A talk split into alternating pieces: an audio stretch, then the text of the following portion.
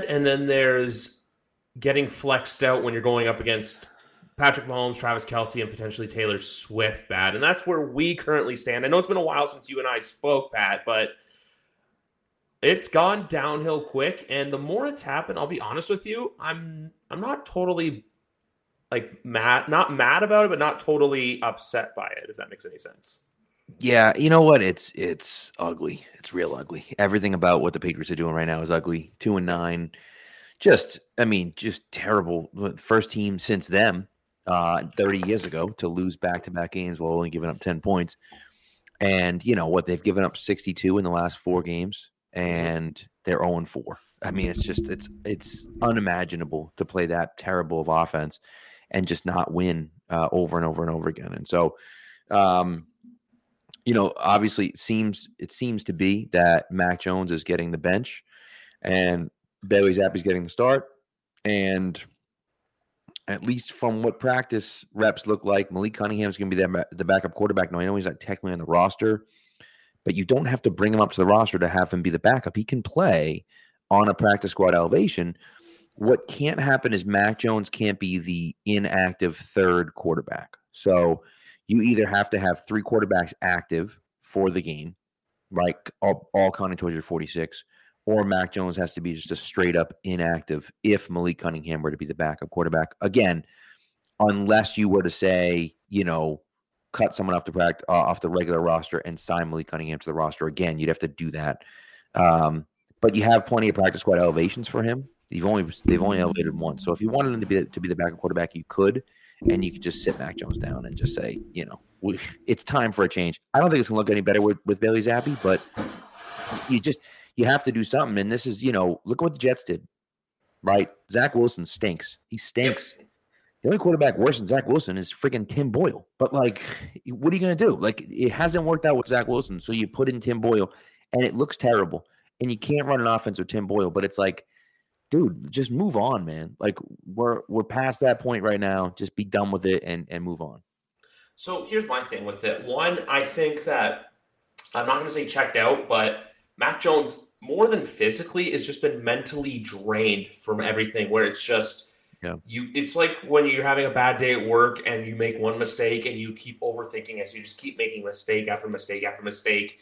Because with this team, it was like so you and I spoke last before the New Orleans game, and obviously Dallas that was bad, but the New Orleans was just like I'm going to take a word for your vocabulary, but like a "what are we doing here" moment when you getting yeah. you got torched thirty four nothing, and then Vegas was just on him, but then Buffalo was weird where like that made been a bit of an epiphany, but ever since the Buffalo game, it's kind of just been it's been it, it, there's been nothing good to celebrate since the Buffalo game, considering yeah. who they've lost and now what's been lost. Man, and he just like it's it's just bad, right? And Mac Jones was the guy that you know you thought, okay, we're gonna he can win with his mind, right? He can win with his mind, and that's that's what's gonna get me there. And just was not the case, right? And hasn't been the case really since his rookie year. And I don't know, you know, I, I go back to the Bears game last year on Monday Night Football when he was coming off of injury. He clearly wasn't ready clearly wasn't ready, should never have played in that game. And he plays in that game anyways, and he gets benched and he's getting booed, which is embarrassing. It was embarrassing that they were booing him. You know, at, they went oh, they went three and out. They ran the ball twice and threw a screen pass on third down, and they got booed off the field. I mean, like what? And they're chanting for Zappe. It's like, what are we talking about, dude? Like, yeah. he didn't do anything. He didn't do anything wrong. You know, so like the screen pass got blown up. He was oh over one passing, but the screen pass got blown up. What's he supposed to do? Right? So, you know, you set him up to fail in that situation, and they've kind of done a lot of that, setting him up to fail. But here's the thing, right? If your quarterback can't handle the fans being pissed at him after, a, you know, after Zappe played, came in and played well for two weeks, they wanted Zappe to play. Matt came out, didn't look great. You could tell he still was a little hobbled. Then he's getting booed. Well, if he can't handle that, he's not the guy, anyways. So, like, you know, that was a big red flag there. And again, I think they screwed him, but that should have been a pretty big red flag for people to say, like, hey, if he can't handle this, this kid isn't going to be the guy, you know? Exactly, because like even the start last year, last year's start wasn't exactly good. They had the game, they had the close game against Pittsburgh, where I believe you'll be there next Thursday, correct? Yes, sir. Yes, you'll still be there next Thursday, and then he obviously got hurt in the game against Baltimore, where he didn't look terrible, but then there was a couple wonky picks. But then Green Bay game, which you were at, was okay. The Detroit game where we linked up, which hey, yep, they were in the same uniform Sunday, so just trying to sure throw are. that out into the air. But yep. with this year though, more than his play, it's just been bad luck everywhere else. Like the fact too that the how hobbled the best defenders in the team have been and that they've been yeah. gone. Your best wide receiver tears his ACL. And when I said earlier that I've kind of accepted it because it was pretty much the Colts game where I was or I was I was out, I was at a function, but I was still able to watch it. And as soon as the pick happened, that's where I'm kind of like, even Washington, the Washington pick in the Colts game, that's where I'm just like, it's done because the more I've been hearing this over the last few years, and now I agree with it. I would rather see this team bottom out and be bad than rather constantly be in purgatory because when you're in right. purgatory, it's just putting off the inevitable. Now it's kind of like it, it's kind of I don't want to say scary, but it's kind of like we're truly going into an unknown off season. I don't think this is like the 2021 off season where it's because obviously we talked about this. Pats have a lot of cap money to spend. I believe they're top five them, I know them, Chicago, and Washington are in the top five. Or I think they're. I think actually those are the top three. I think. Those maybe. I, I, I might be wrong. They might be the top three. I know Patriots. I think are two, three, or four, somewhere in there for cap. So having yeah. that plus your draft, it's going to be a very interesting offseason to see not only what happens, but who's there to make it happen. Right. Well, and that's. I just think for me, you have to look at it and say you can't keep Belichick. I mean, uh, Bill's the greatest coach of all time. He's the greatest coach of all time. I, I think I don't I don't believe that that's up for debate. However, it's been really really bad lately, and it's been really bad for a long time. And so, you know, you look at the draft. I mean, just look at the draft process, right? And the talent evaluation piece, and not just the talent evaluation, but also the development, right? Like there are guys that maybe they're not as good, and then you can develop them. The Patriots have done zero development of guys, zero. Like guys have not mm-hmm. improved. Even Kyle Dugger, who I thought was going to take a big step forward this year, really hasn't. He's been okay, but he hasn't been great. He hasn't taken that next step to be an elite player, right? And so, you know, Tyquan Thornton can't run a route. He can't run a route. He's in his second year. He can't run a route. Like, and if you know he can't do that, and the, big thing with Belichick, I think, is that his whole career, the biggest thing about him is that he would find these guys, right? Mike Vrabel and, you know, uh, uh, Ninkovich and all these guys, like these guys that were used in Kyle Van Noy is another good example. Like guys that were used in situations where they they're they weren't used to the best of their abilities. And Belichick was able to identify their strengths and their weaknesses and allow them to just do things they were good at and not do things they were bad at. And now it seems like he's doing the exact opposite. And I don't I don't know if it's Italian evaluation thing. I don't know if he, I have no idea. But like Marte Mapu is the case for me. Like you look at Marte Mapu, and and again, I think it's the same similar thing with with um uh with Tyquan, but Marte Mapu should be playing linebacker. He practiced linebacker at the Senior Bowl. He gives you an athletic advantage at linebacker. I understand he's not that big. I get it. But the game is moving away from these big, heavy guys that can, you know, that are like thumpers in the middle. He's a 21st century linebacker. That's what he should be playing. Instead, he's playing deep safety. He doesn't get, now, he has the athleticism to play deep safety if he has to. But he doesn't give you an advantage playing deep safety. He gives you an advantage if you're pl- if he's playing linebacker. And that to me is the biggest difference where it's like, can we take advantage of these things that we have that, you know, these guys can really kind of, you know, show what they have. And he hasn't done that. And I think it, it's time for a change in there. GM wise, it's time for a change. And coaching wise, it's time for a change. And I think they might have to clean house like completely, like just get rid of all the coaches. Troy Brown 100% needs to go, unfortunately. But they did, they got to just, you got to move on. I think it's also to um, all the Belichickian guys are the ones that should kind of go. You know, where it's like I don't know what you do with the boys, but I feel like the boys just kind of going to follow dad. Um, Yeah. Basically, anyone kind of with that philosophy too, like the Joe Judges, uh, Cam Achord, I think too. The only ones you could potentially, I don't even know who you potentially look at keeping, like if a Jerod Mayo's in there or not. But then when I look at this team too, with the, there's only when you say you use people that are they're good skill sets. There's only two players that I can think of that are in that like Belichickian model mode Yeah. and that's Jahlani Tavai and Jabril Peppers. Besides those two guys, who else has he really done? And the only other point I want to make is I know everyone keeps saying how they've whiffed on offensive weapons. And there was a tweet recently, and you were agreeing a component on this, but I still I'm going to say this right now: at the best draft pick since 2020 is Christian Barmore, Yeah. bar none. Yeah. Because someone said too, it's like, oh, they could have had Amon-Ra. They could have had this. It's like, no, no, no. Belichick traded up for a reason to go get Christian Barmore. That's something I feel like the football, a lot of outside football minds kind of ignore. Yeah. Well, I, and I agree with that one, right? The one that he whiffed on was Ronnie Perkins, right? And Ronnie Perkins, who I liked, mm-hmm. was a PFF darling. That's the I one where succeed so bad. I know I was like, this kid, he was the only guy with a 90. He was the only down lineman or the only front seven guy with a 90, with a grade above 90 against the run and against the pass. And he's he can't even get on the field. So I just I don't understand that one. But that's a situation where, yeah, they should have drafted Amon-Ra St. Brown. Right? Like obviously, you know. And so it, it's just some of those things are difficult because what Bill has done is ignored the positions in the draft, right?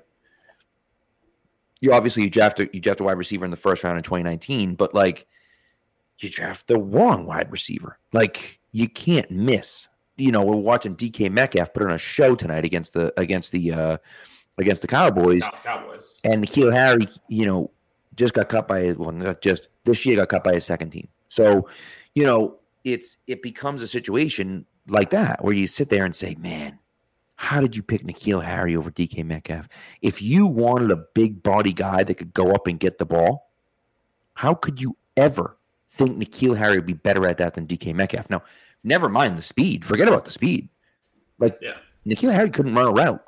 Neither DK. Do you want to say DK Metcalf can't run a route? Fine. Neither can N'Keal Harry. So, like, what are we talking about? You know, like, and so that I just I didn't understand that. I thought AJ Brown and DK Metcalf were clearly above N'Keal Harry. Debo, I wasn't 100 percent sold on. I was wrong about that one, but I wasn't sold about DK. But like those two guys, I, I wasn't sold about Debo. I'm sorry, but those two guys were, I think, were clearly better than N'Keal Harry and, and didn't get drafted above him. So it, it's it's a process situation where you know, and and I've said this before, like Bill is the guy.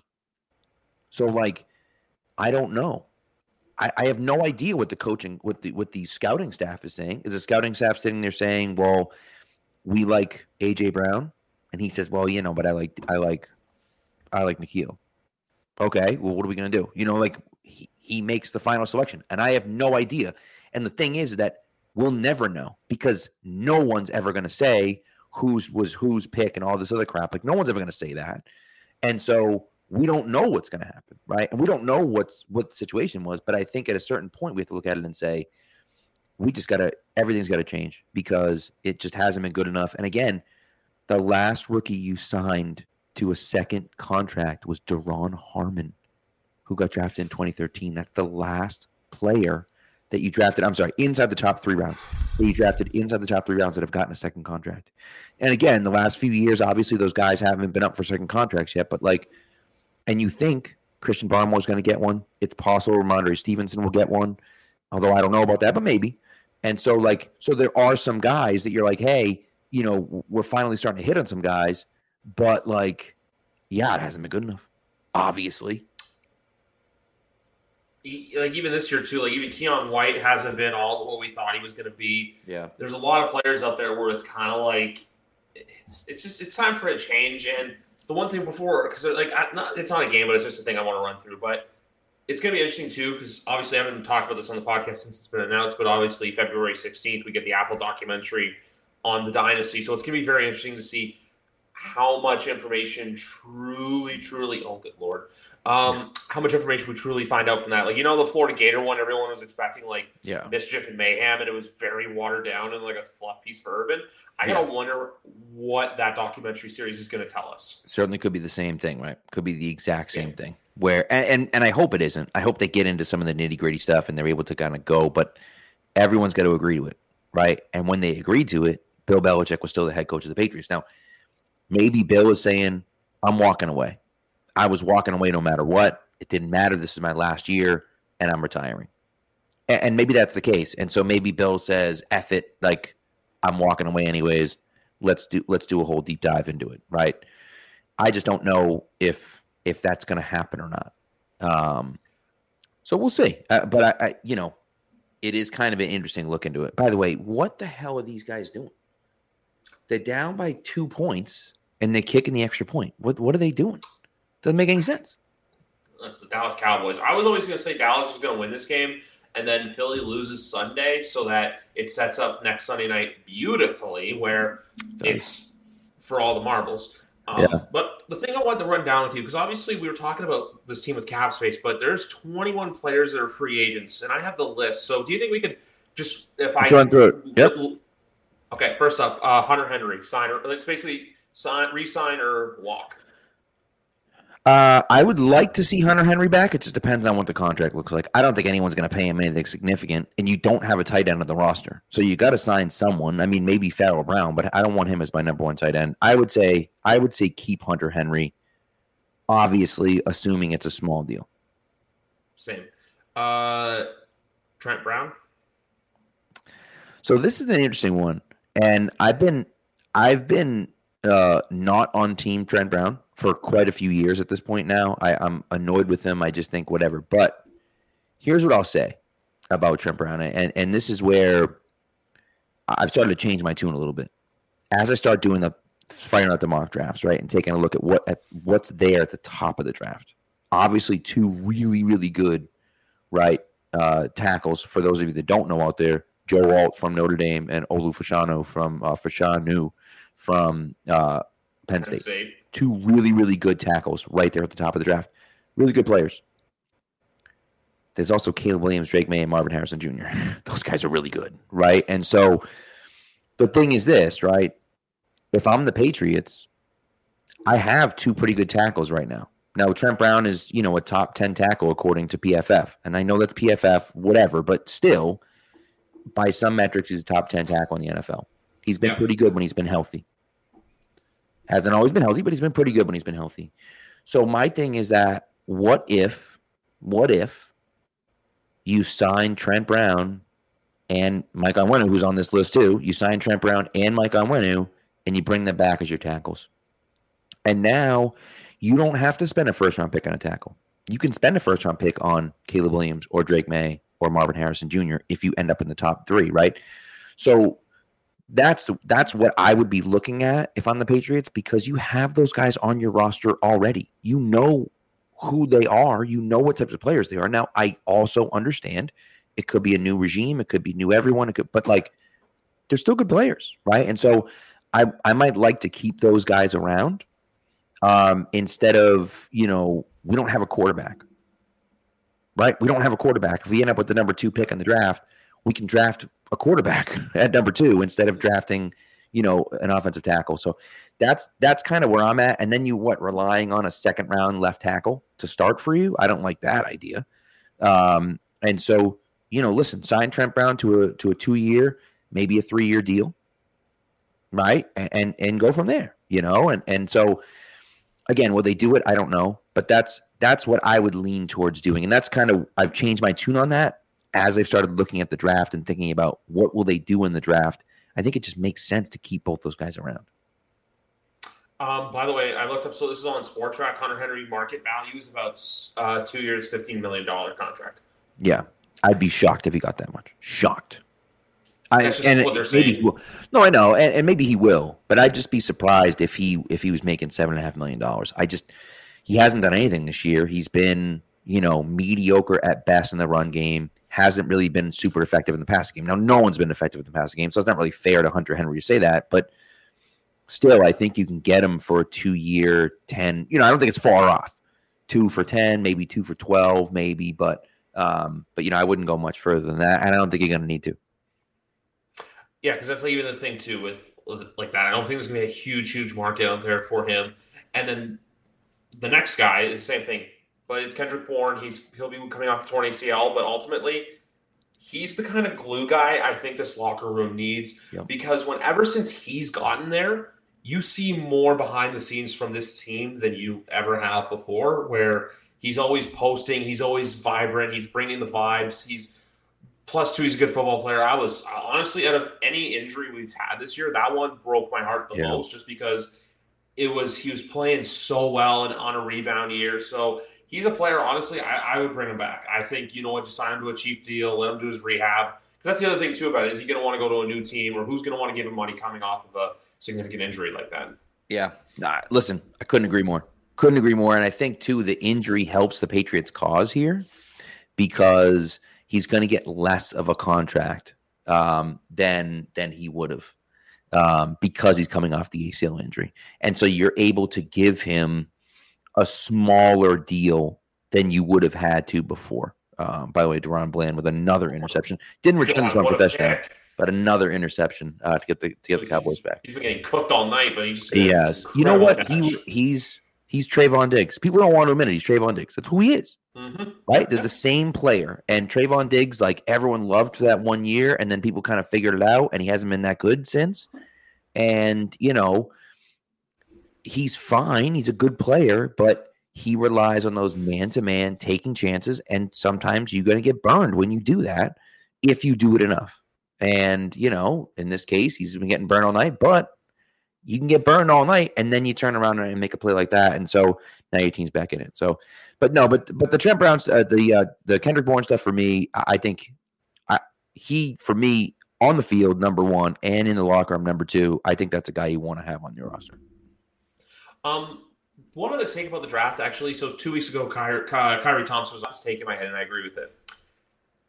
I don't want to say there's a multiverse about this, but I think there's a real possibility that this happens. I don't know if it will, though. But Marvin Harrison Jr. being the first overall pick in the draft in April.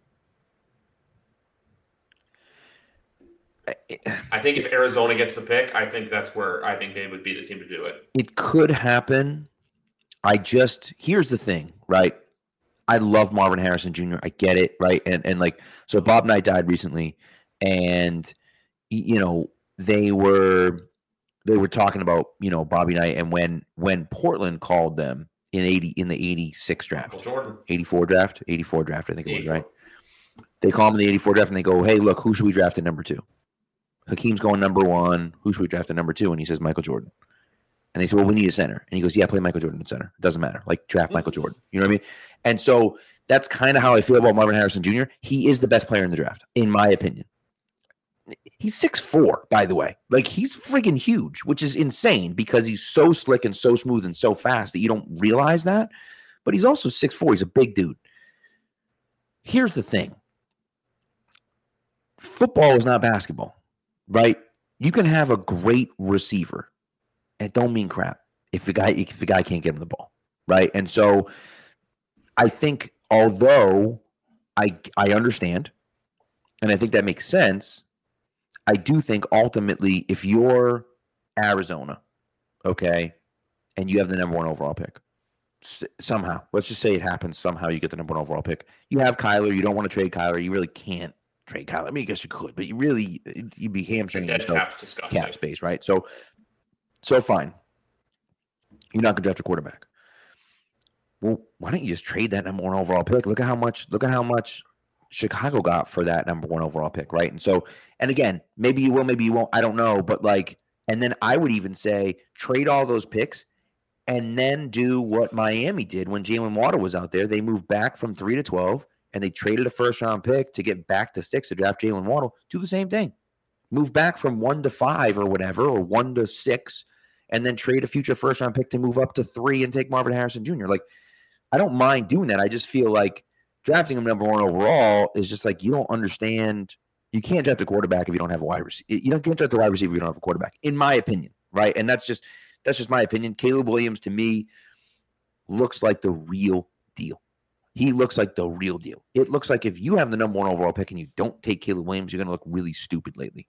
You know, later on down. Now, listen, that may that might blow up in my face, and I know a lot of people feel that way.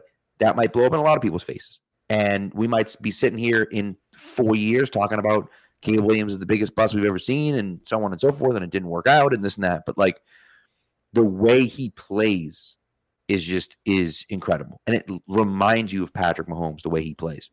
And so you can't help but get excited with when you see a guy be able to create out of structure and have the arm talent that he has. You just like, man, if you get the number one overall pick and you're not taking Caleb Williams or Drake Maye, if you love Drake Maye, I just feel like it's hard to justify, in my opinion. You just don't want that tone. You don't want to be the Tony Mandarich team of 2024. That's right. literally what it is. Yep. You don't want to be in that because that's what this draft is. Um, the next player for me, this is a simple let walk, and that's Mike Gesicki. Like I, he he gave us a great moment back in October, but besides that, he's yeah hasn't done much of anything. So I think that's you let you let him walk.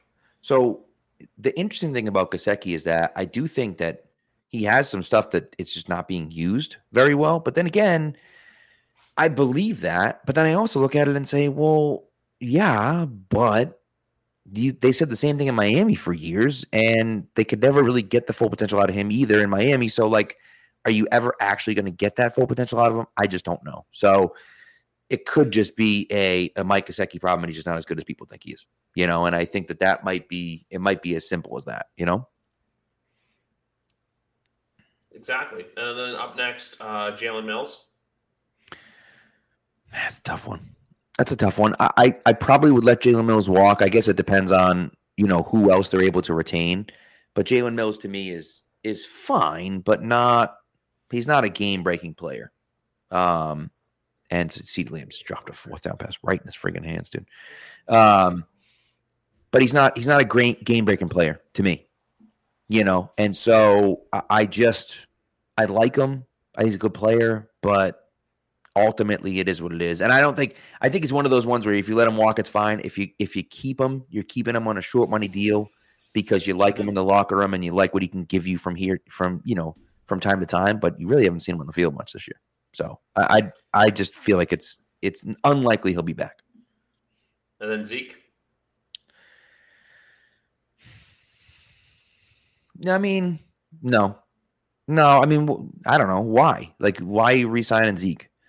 You know, like dra- you drafting. What you should be doing is drafting a young running back, and either you're going to resign Rhamondre to to an extension because you love the guy and you think he's a dominant player, and you know whatever, fine, or you're drafting a guy to try to take over for him. Um, Zeke just doesn't. I mean, he's fine. Zeke is fine. He's he's a good player, but he's replaceable you can get that guy. Look at Zach Moss out in Indy. Like you can get that guy off of waivers, you know, that no one wants. And so I like him. I think he's been a good leader in the locker room from all accounts. It sounds like that, but like I'm not I'm not tripping over myself to resign him. The next player on this list is um, I, I don't even want to comment on it because I feel like it's the end of his playing days.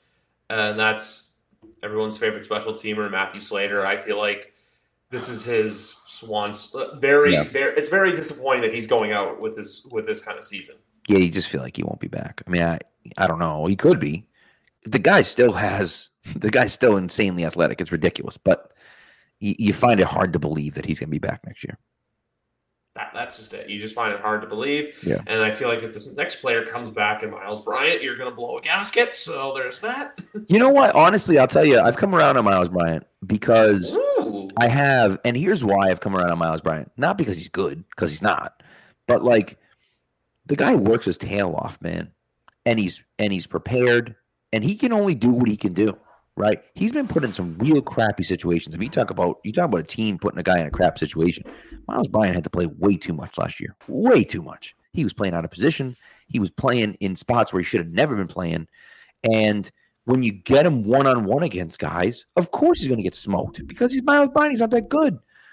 But if he's your fourth or fifth corner, well, like he's not that bad. You know, he's not great, but he's a good depth piece who at least is going to be in the right spot. Like he's reliable enough that he's going to be in the right position. And that to me is enough where I can sit there and say, okay, he's deserving of at of at least, you know, a contract just to say, like, hey, we like what you bring to the team, we like what you bring to the locker room. You know, we can bring him back. Now with new with a new coaching staff, maybe not. But he's a guy that, you know, I hated for a long time simply because he was just. And I realized that I just hate him because he's out of position. It's not his fault. He's just not that good, you know. And so if he's your fifth corner, fine. Kyle Dugger? Yeah, you got to resign. I mean, you have to. You've built this defense as that like hybrid, like you know, amoeba defense, right? Where it's like the Celtics did this positionless basketball. You're doing positionless defense. Kyle Dugger is the is the poster child for that. You have to resign him at this point. You have to. Like, what are we doing? You know, like you just you don't have a choice. I think, in my opinion, there's a few guys you don't have a choice on. He's one of them. You, you have to bring him back.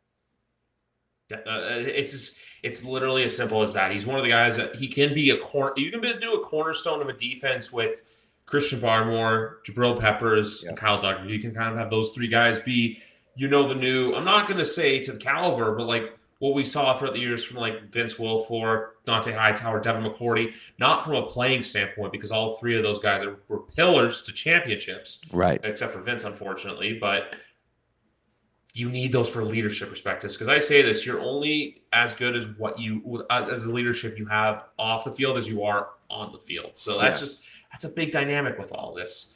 Um, and then a fun one here is Josh Uche, who I think is gone, but it's like I believe last time it was you, McGarvin, and I, where he literally said he's going to go to a team that uses him right, and it's going to be one of those. Why didn't you do that with him when you realize, yeah. hey, if you let Josh Uche get after the quarterback, he wrecks, he wreaks havoc. Who? Josh Uche. Who's that? Ooh. I haven't seen him. I haven't seen him in yeah. I don't know month and a half. Guys disappeared, disappeared. And I don't listen. We could talk about oh, get after the quarterback and this. That. They've asked him to get after the quarterback. Can't do it. Can't do it.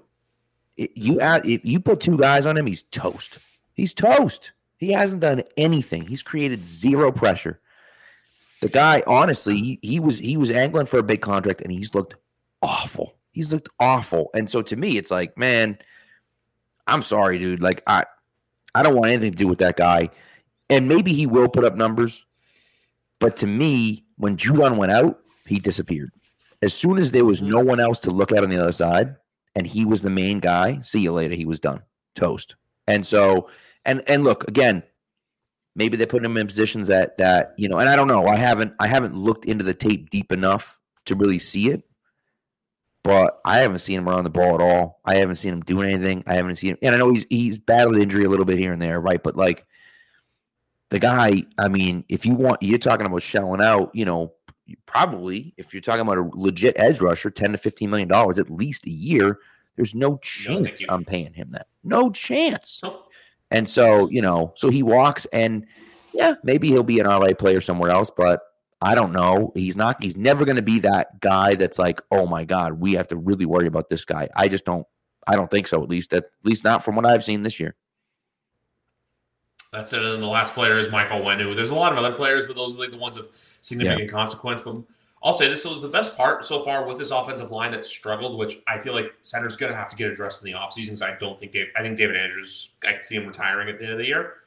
But the right side of the line is solid with Sow and Onwenu. Sow has been probably Sow and Douglas have been the two best rookies this year. Oh yeah.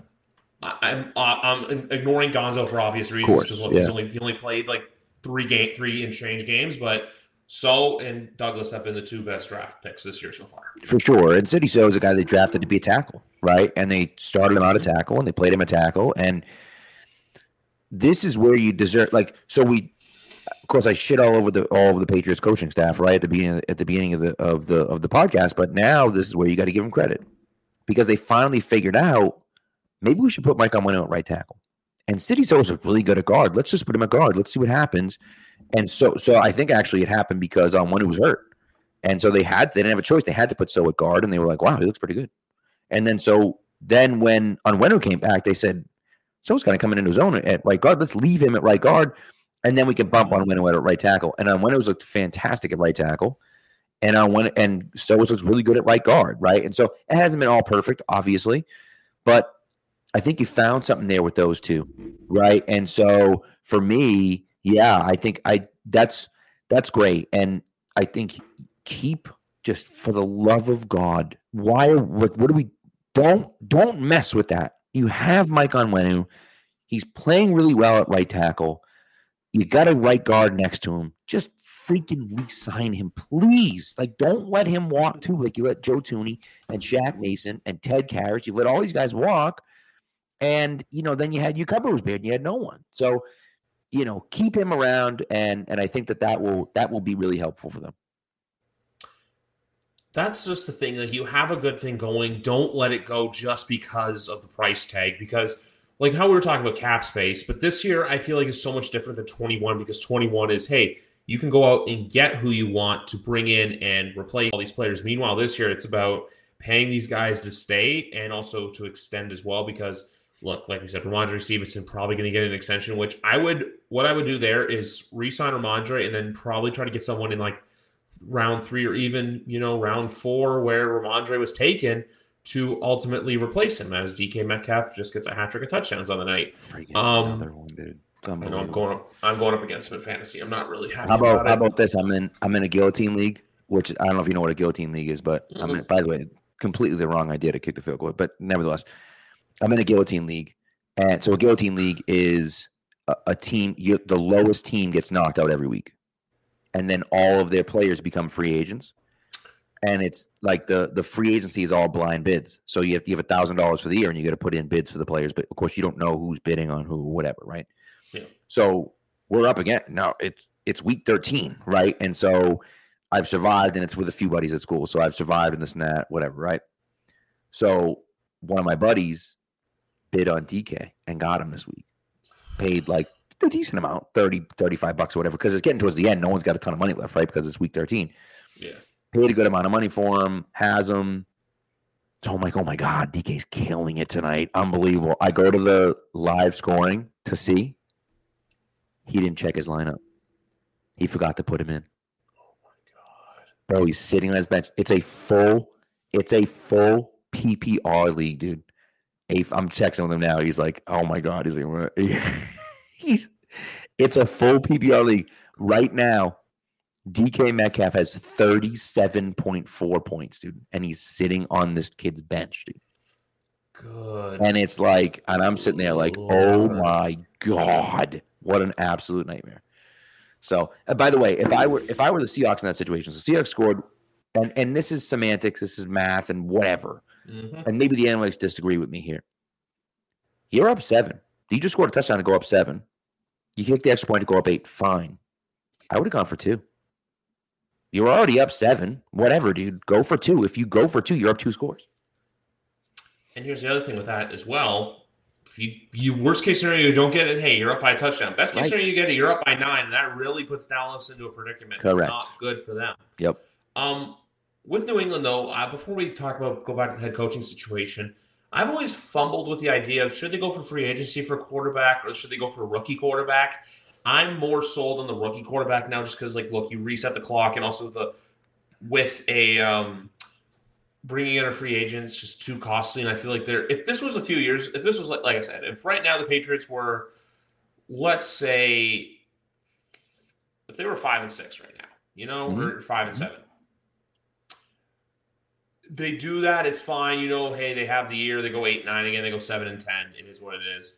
But the fact that they're so low, and I feel like because you're in a spot where hopefully you aren't again, that this is like a, a one season blip. I'm not trying to say that they're going to the Patriots are going to be this great team next year, but right. hey, they're a team next year that they have no expectation to play with.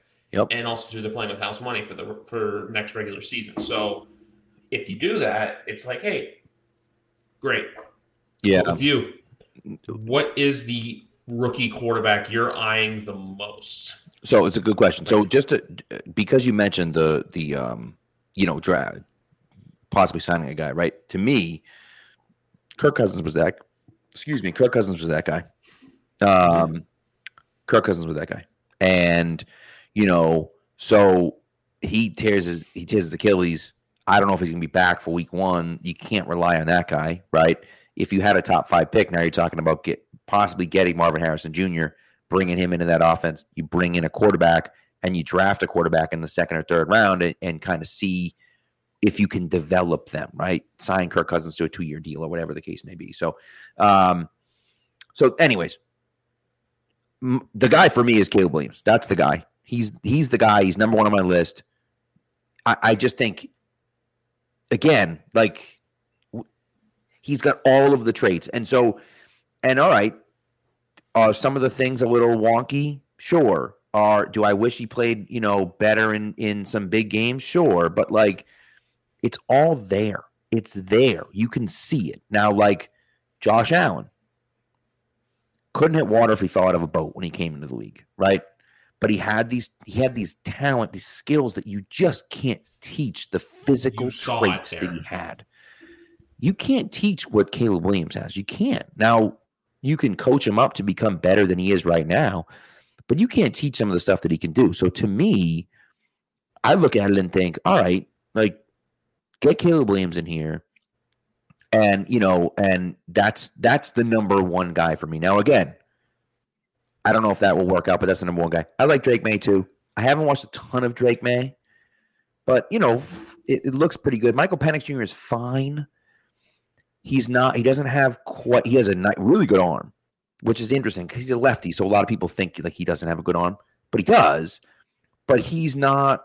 He doesn't have the the athletic ability that a guy like Caleb Williams has, right? So like, yeah, he's good, but he's not. He's not like, oh my god, this guy's incredible, right? So Caleb Williams is that guy. He comes in, changes your franchise day one, right? Mm-hmm. And so, you know, that for me, those are the guys I'm betting on.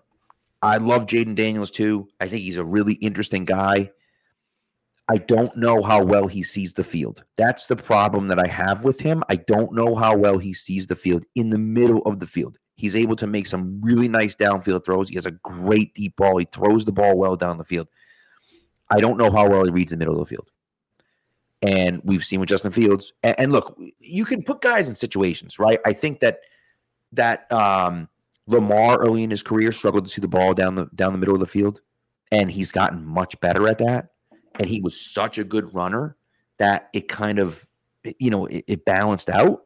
And so you have to use him in a way that makes that possible. But i, I don't know. I, I, I don't hate the idea of of taking a guy like Jayden Daniels. I'm not taking him in the top 10 but I would trade back into the first round like they did for Lamar Jackson for him. Fine. I'll take a guy at, you know, say I take Marvin Harrison Jr. at three and then I trade 35 or whatever I think, you know, assuming that they're at they're still at 3, I trade 35 and and um, you know, and go from there. Fine. I don't have a problem with that. Um, you know, and I draft him at, you know, 29 or 27 or whatever. But I'm not taking him in the top 10. Um, you know, so but but it really for, to me it's Caleb Williams. And then there's a bunch of other guys, but to me it's the, that's the number one guy on the list like for example, Bo Nix, I'm not touching with a 10 foot pole because no, I'm not touching Bo Nix with a 10 foot pole. Um, the other one, Carson Beck's probably going to stay in school. I don't know yeah. if you saw it today, but getting a goofy amount of money for to stay at Georgia for another year.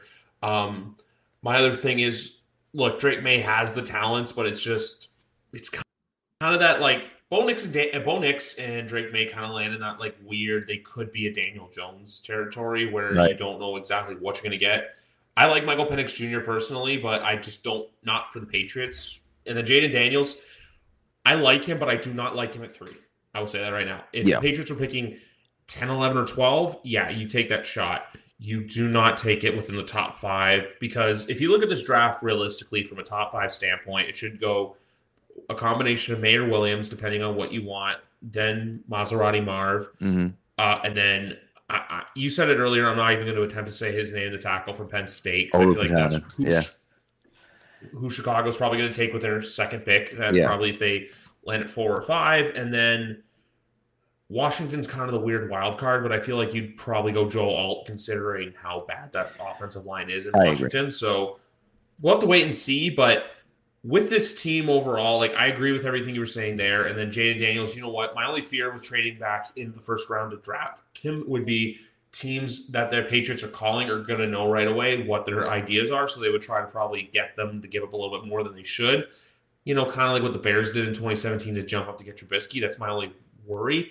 But at the same time, too, if I don't know, David Tepper gives us 33 to go get um, Bill Belichick, then it's a bit of a different story. So we'll have to wait and see ultimately what happens there.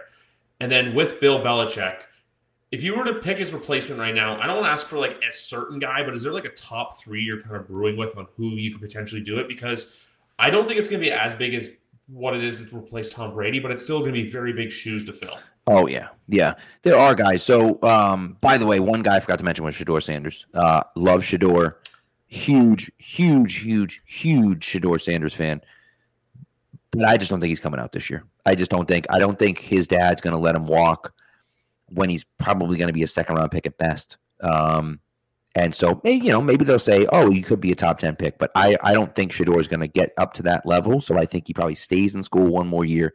He's got Travis Hunter there at Colorado for one more year. So you stay for one more year, you come out and you try to be make yourself a top five to ten pick next year when you have an offensive line and you can get some more guys in or whatever. So, um, but exactly as far as as far as replacing Belichick, what I don't want is a cast off. What I don't want is a retread. I don't want a guy. Don't give me someone that's been a head coach in the NFL before. I don't friggin' care. I don't want one of those guys. I don't need them. I don't want them. I think it's stupid. Don't give me one of those guys. Right? Friggin' Frank Reich, who got hired in, in yeah. Carolina. Like, what are we don't what are you doing? That's stupid. So to me, it's a guy like Ben Johnson. Right? It's give me a, a forward thinking offensive coordinator or give me a forward thinking defensive coordinator if you want, right? DeMeco Ryans is killing it right now in, in Houston because he's a forward thinker. He brought in a good offensive coordinator with him, and they're running the team that they want to run. I think that that's a good idea. Bring in a guy that's that is unproven, and that's a little dangerous. I get it; it's a little dangerous, but you got to trust your gut. If you're Robert Kraft, you have to trust yourself. You've been around football long enough to be able to understand when a guy knows what he's doing and when a guy's a snake oil salesman and doesn't know what he's doing, right? So like find a guy that knows what he's doing, try to bring him in and see what you can do, right? It might you could end up with Matt Eberflus, which obviously wouldn't be ideal. You could end up with with DeMeco Ryans, right? So to me, the guy is Ben Johnson, but I don't know if you know there's already been smoke that Carolina wants Ben Johnson, and you know he then has I don't know how he feels about Bryce Young, right? So like does he love Bryce Young as his quarterback? And if he doesn't, then he doesn't want to go there, right? If you're the Patriots and you somehow get into the number one pick, which I think is possible, I think that, you know, Carolina now with they get the interim bump if you get if you somehow pull off two wins at Carolina and you have the strength of schedule right now over Arizona. If you don't win another game, you're drafting number two.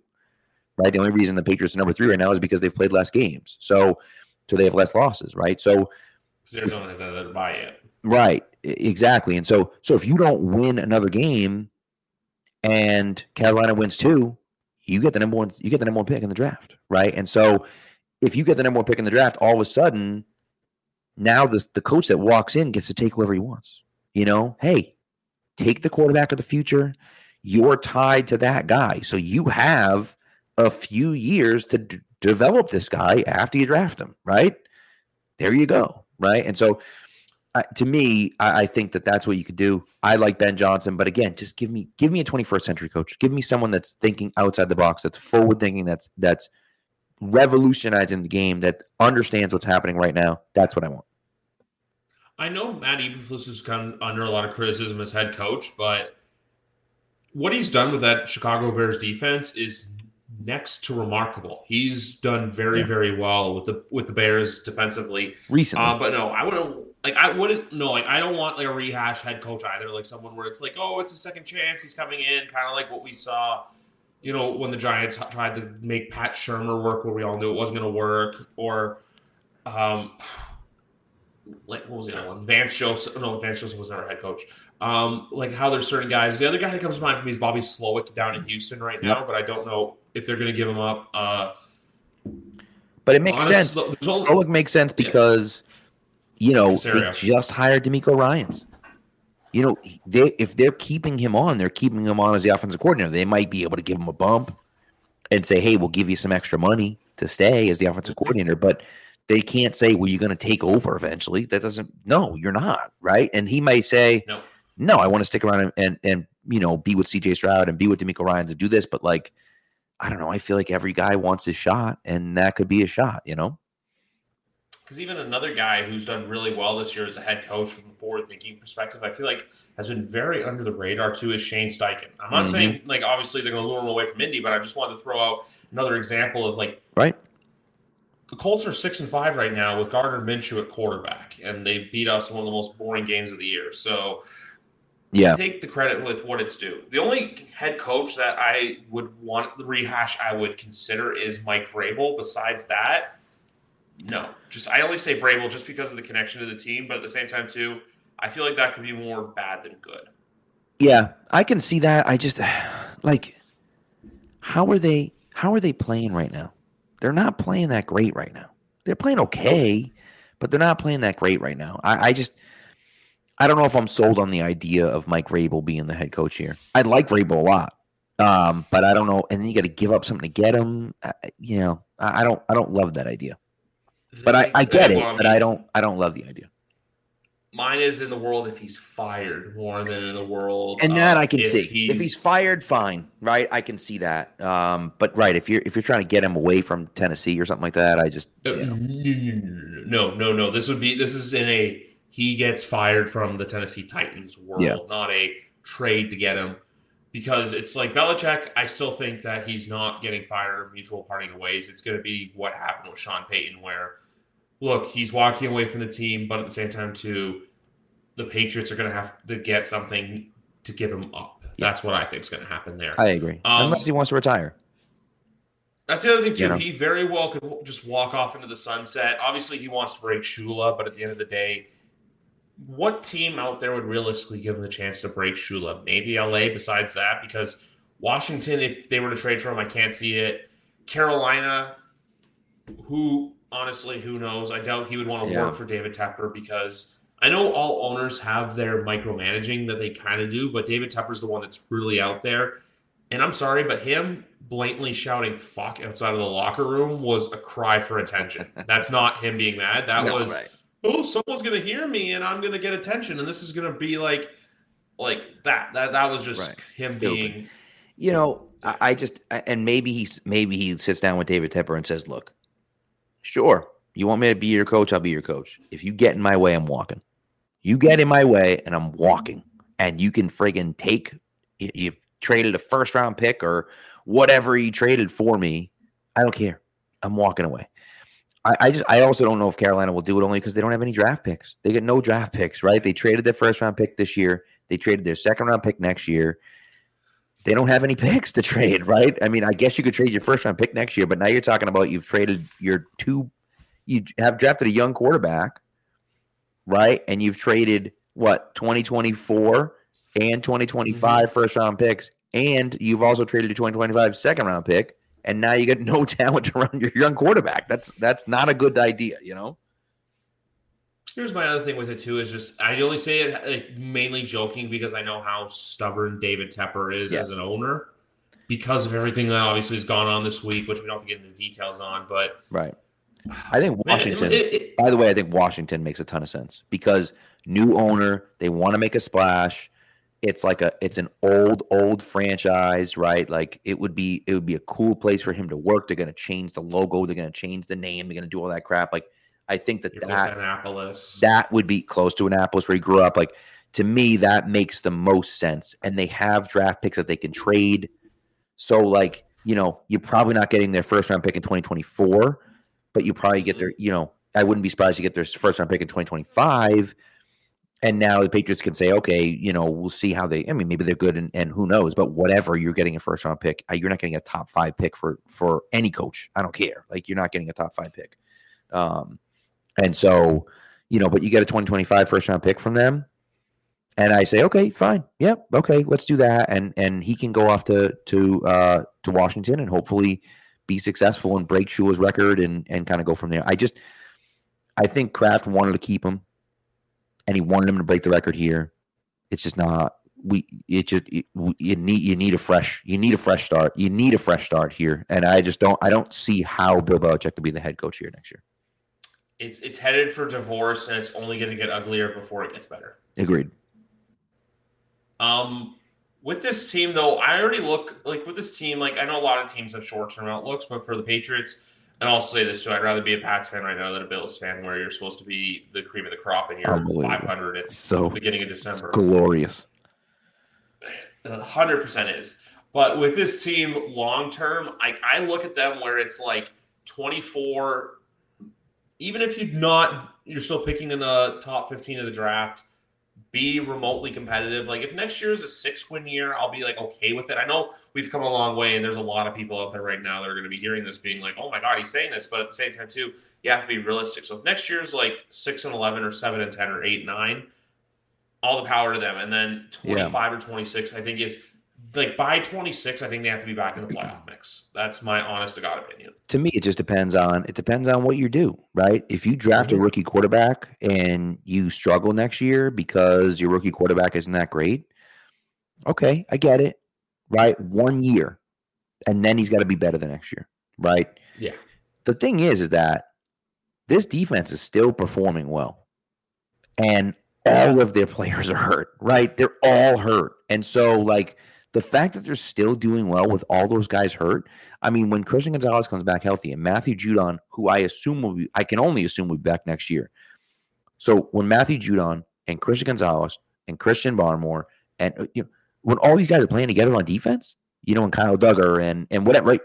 All these guys. That's that's a top 10 defense in the NFL, right? There's still a fringe top 10 defense in the NFL, which is crazy, right? So so that's the thing for me where I look at it and just say, all right, get me get a and that's that was my argument this year was get me a mediocre offense, a competent offense, and we're going to win a decent amount of games, right? Again, they've allowed 62 points in the last 4 weeks. 62. And they haven't won a single freaking game. And so you're talking about giving up an average of 15 points a game and not winning. And so that becomes a situation where you say, Jesus Christ, like with a halfway decent offense, they'd be in now they're not going to make the playoffs but they'd be in the playoff picture right? On the mm-hmm. fringe of the playoff picture with a mediocre offense. Their offense is just so bad that you can't even compete with it. And so if you can they're not that far off. They're really not which is crazy to say but they're really not that far off from being an okay team. I'm not talking about competing for a championship. I'm talking about being an okay no. team. They're not that far off from doing that. And so if you get the guy and you hit on a few picks this year that changes your outlook. And now you look at it and say, okay, now we can compete in two years and and really compete for you know maybe the AFC East uh, and maybe more. You know, because with this with this team right now, and also to I'll say this right now for the long term outlook, I like the Patriots a lot better than I like the Jets because I know everyone's like, oh, the Jets this this this. I'm sorry, but the Jets have virtually handicapped themselves to a yeah. quarterback that. Like, I don't know why he would. I don't know why he would play. I know he's practicing and all this stuff, but I just don't know why he would play. And then Buffalo, we don't know what the hell's going on there. I think this year's a write off for them. And that's another team where I'll say this. They need they I don't think I don't I don't know what to think because he just signed a contract extension this offseason, but then the fans seem fed up with Sean McDermott. Yeah. So it's this weird like rock in a hard place where it's like you got us here, but at the same time, too, it's you got to bring in someone with that killer instinct, and it seems like McDermott lacks it. Yeah, they just and haven't. Then, they haven't done it. Yeah. And then Miami is just, I like. I don't know if Miami's success is going to be like if they're going to be a five to ten year dynasty. I feel like they'll be a five to ten year like very competitive team, always in that playoff mix, but we don't know what's going to happen there. And then if New England can be a shell of what Jacksonville has become, so say if the year they drafted Trevor Lawrence, they weren't good. Obviously, that was coaching. But if by like 25 or 26, hey, they catch lightning in a bottle and they right. start winning some games that they don't expect to win, and it's holy crap, look mm-hmm. at them. Mm-hmm. That's where it's okay. Like I look at 24 as a year where I'm like, okay, 23, I'm gonna enjoy every game left because obviously once football is gone, it's gone for a very long time. Right.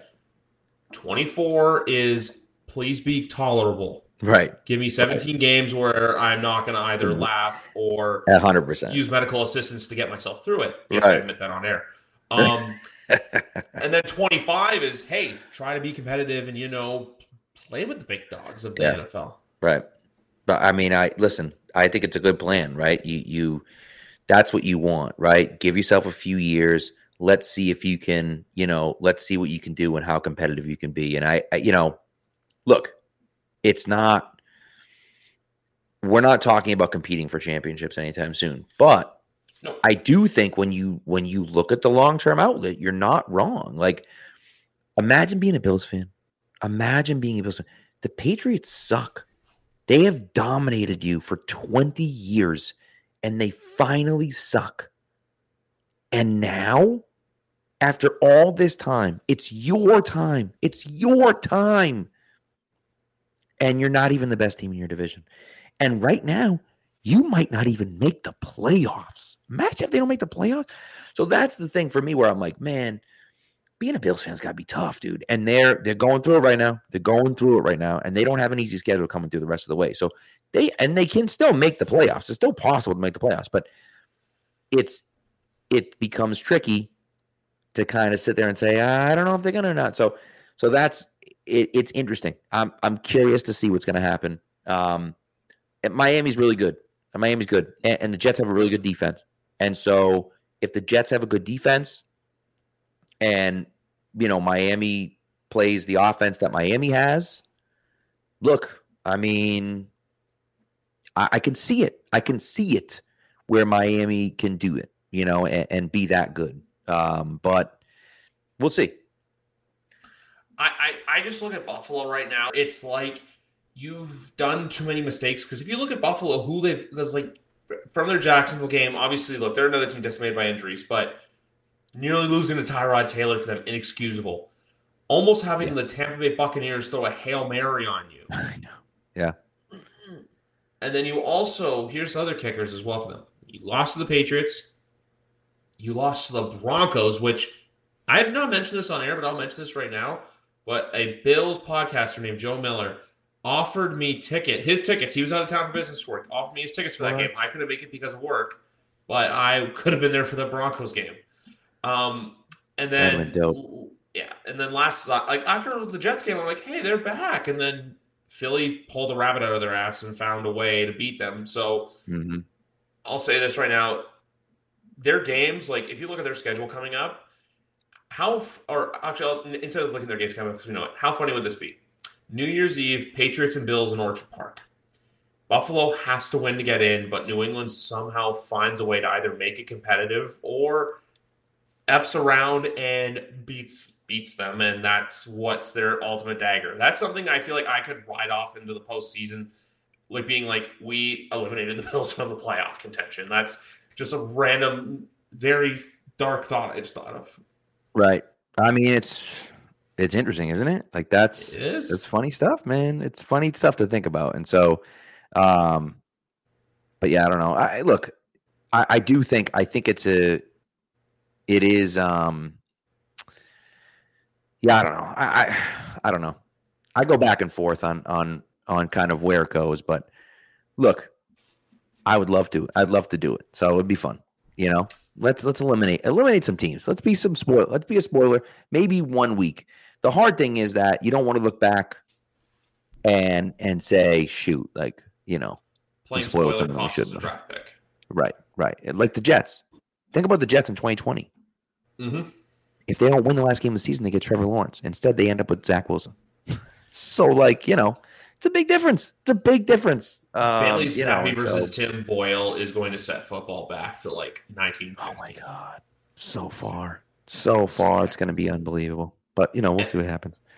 And then I got to ask you, week 15, obviously getting flexed out of Monday Night Football, it sucks. But from a person like you're at every single Pats game, like Yep. I don't know what to. Th- yeah, so happy. Well, I Yeah. mean, you don't have to get home from school early Monday and Night rush Football, to the yeah.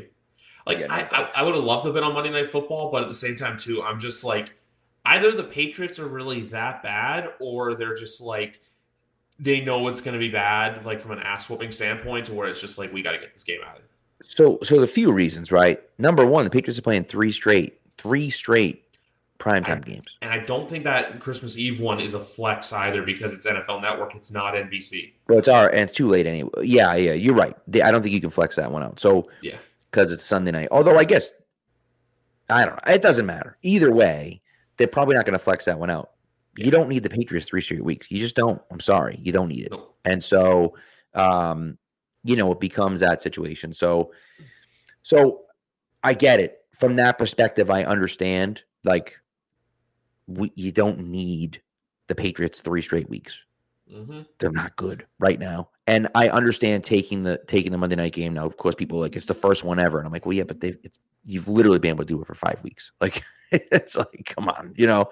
So, um, but yeah, I and, and by the way, the fact that they changed it, we're talking it's it's two and a half weeks away and they changed it. That's insane to me. Like I can see changing it a month out because Yeah. the Thursday night game, you have to do it a month in, in a month in advance.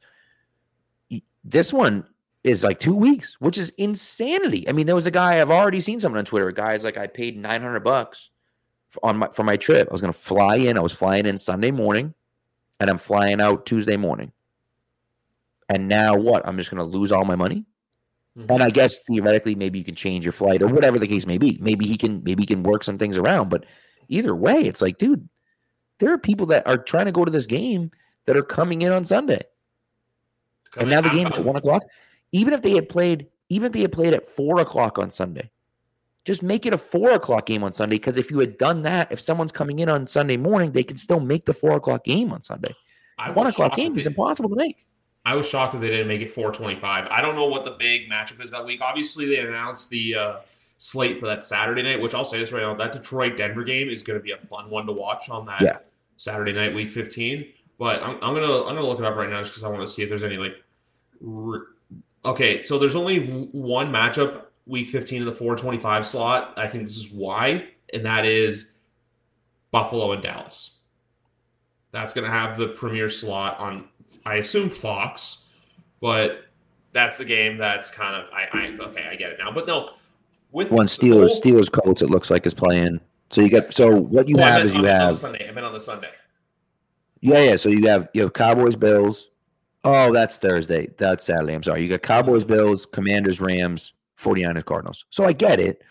But like give us I I just feel like it was stupid. Uh, What are we doing one o'clock? I mean, that, I don't know. Whatever. It is what it is. It's fine. But I just I didn't get it.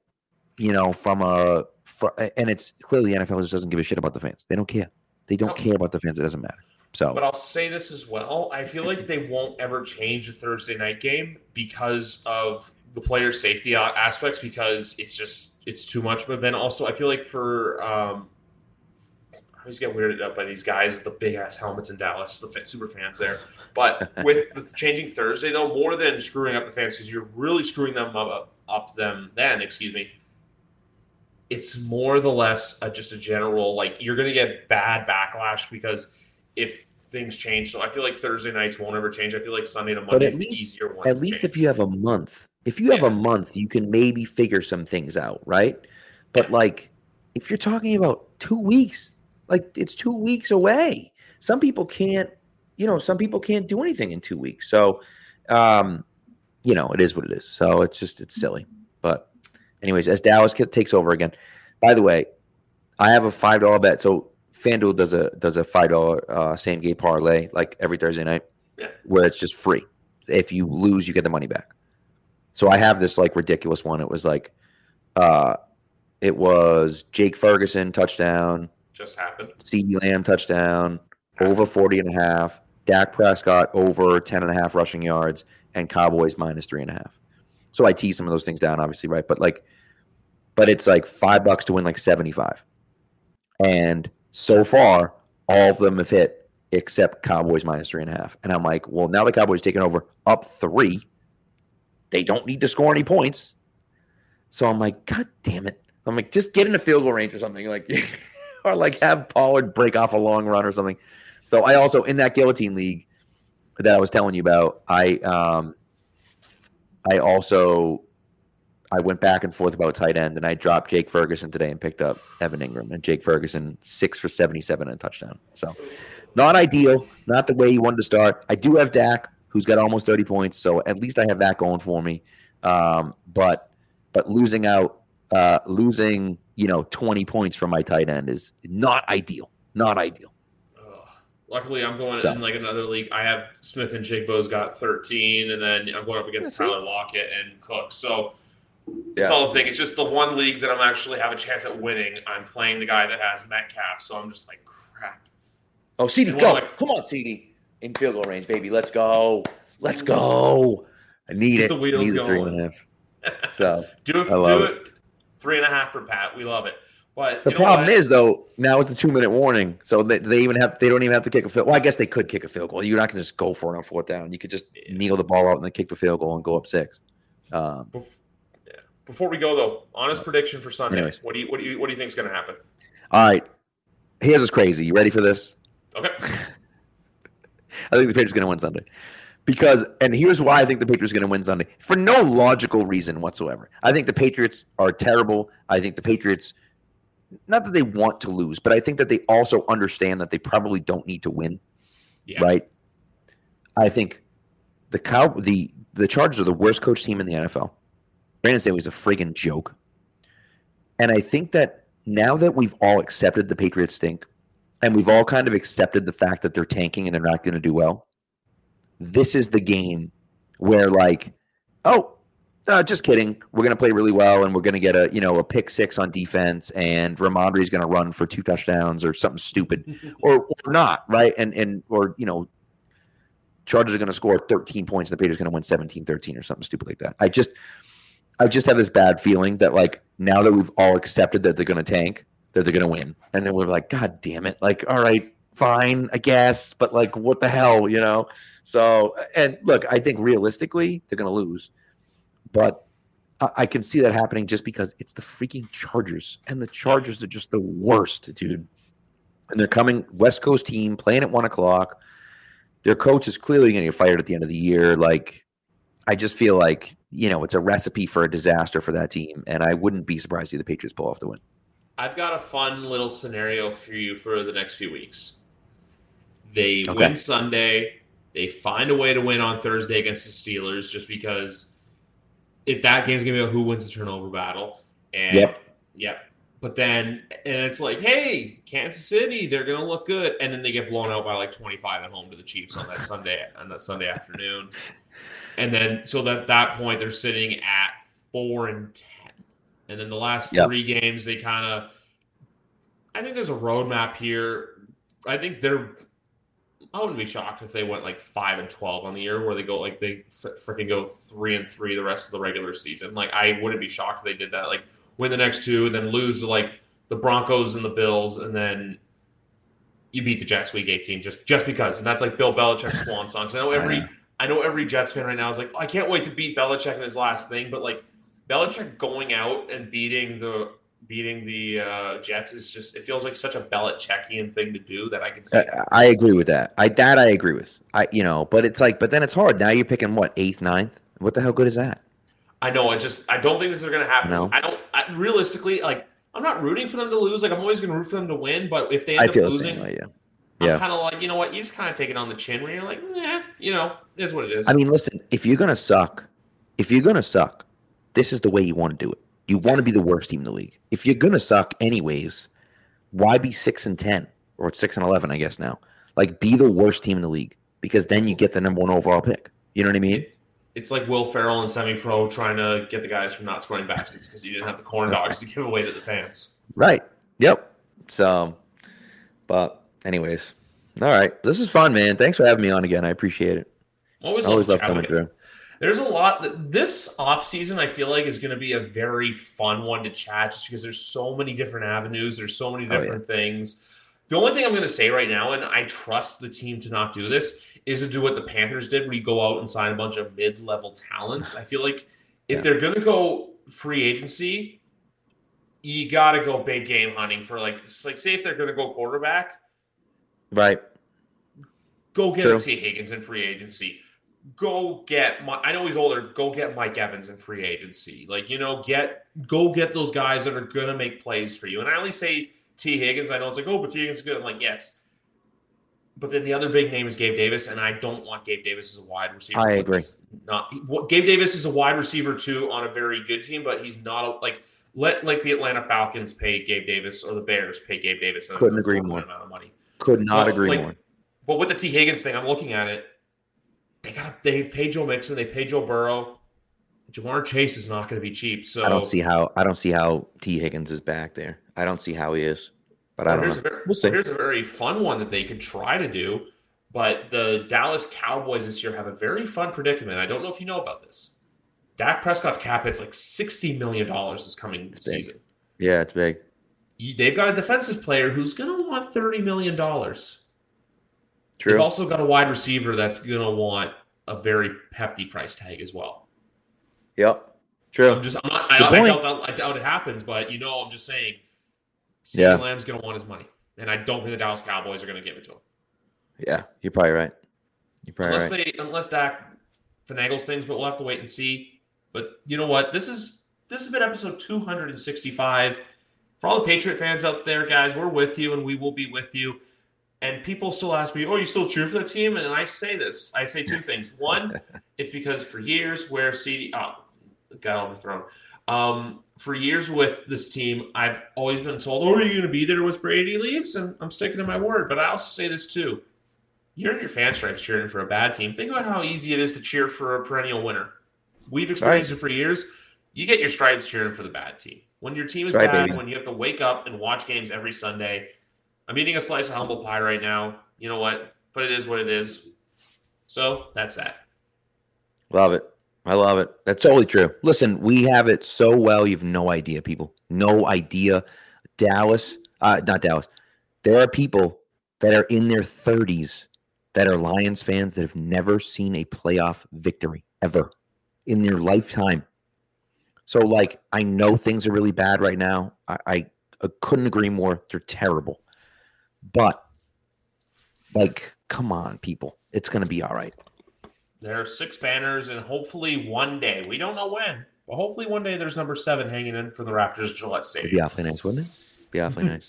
Would be. But anyway, guys, for Pat Lane and myself, take care, enjoy your night, and as always, go Pats.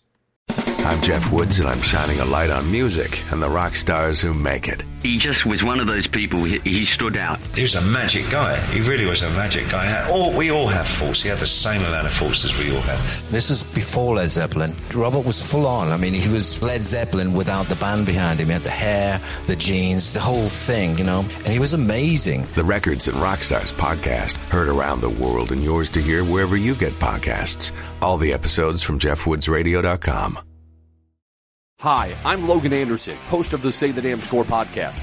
On my show, I deep dive into the sports broadcasting business by, you guessed it, talking to sportscasters.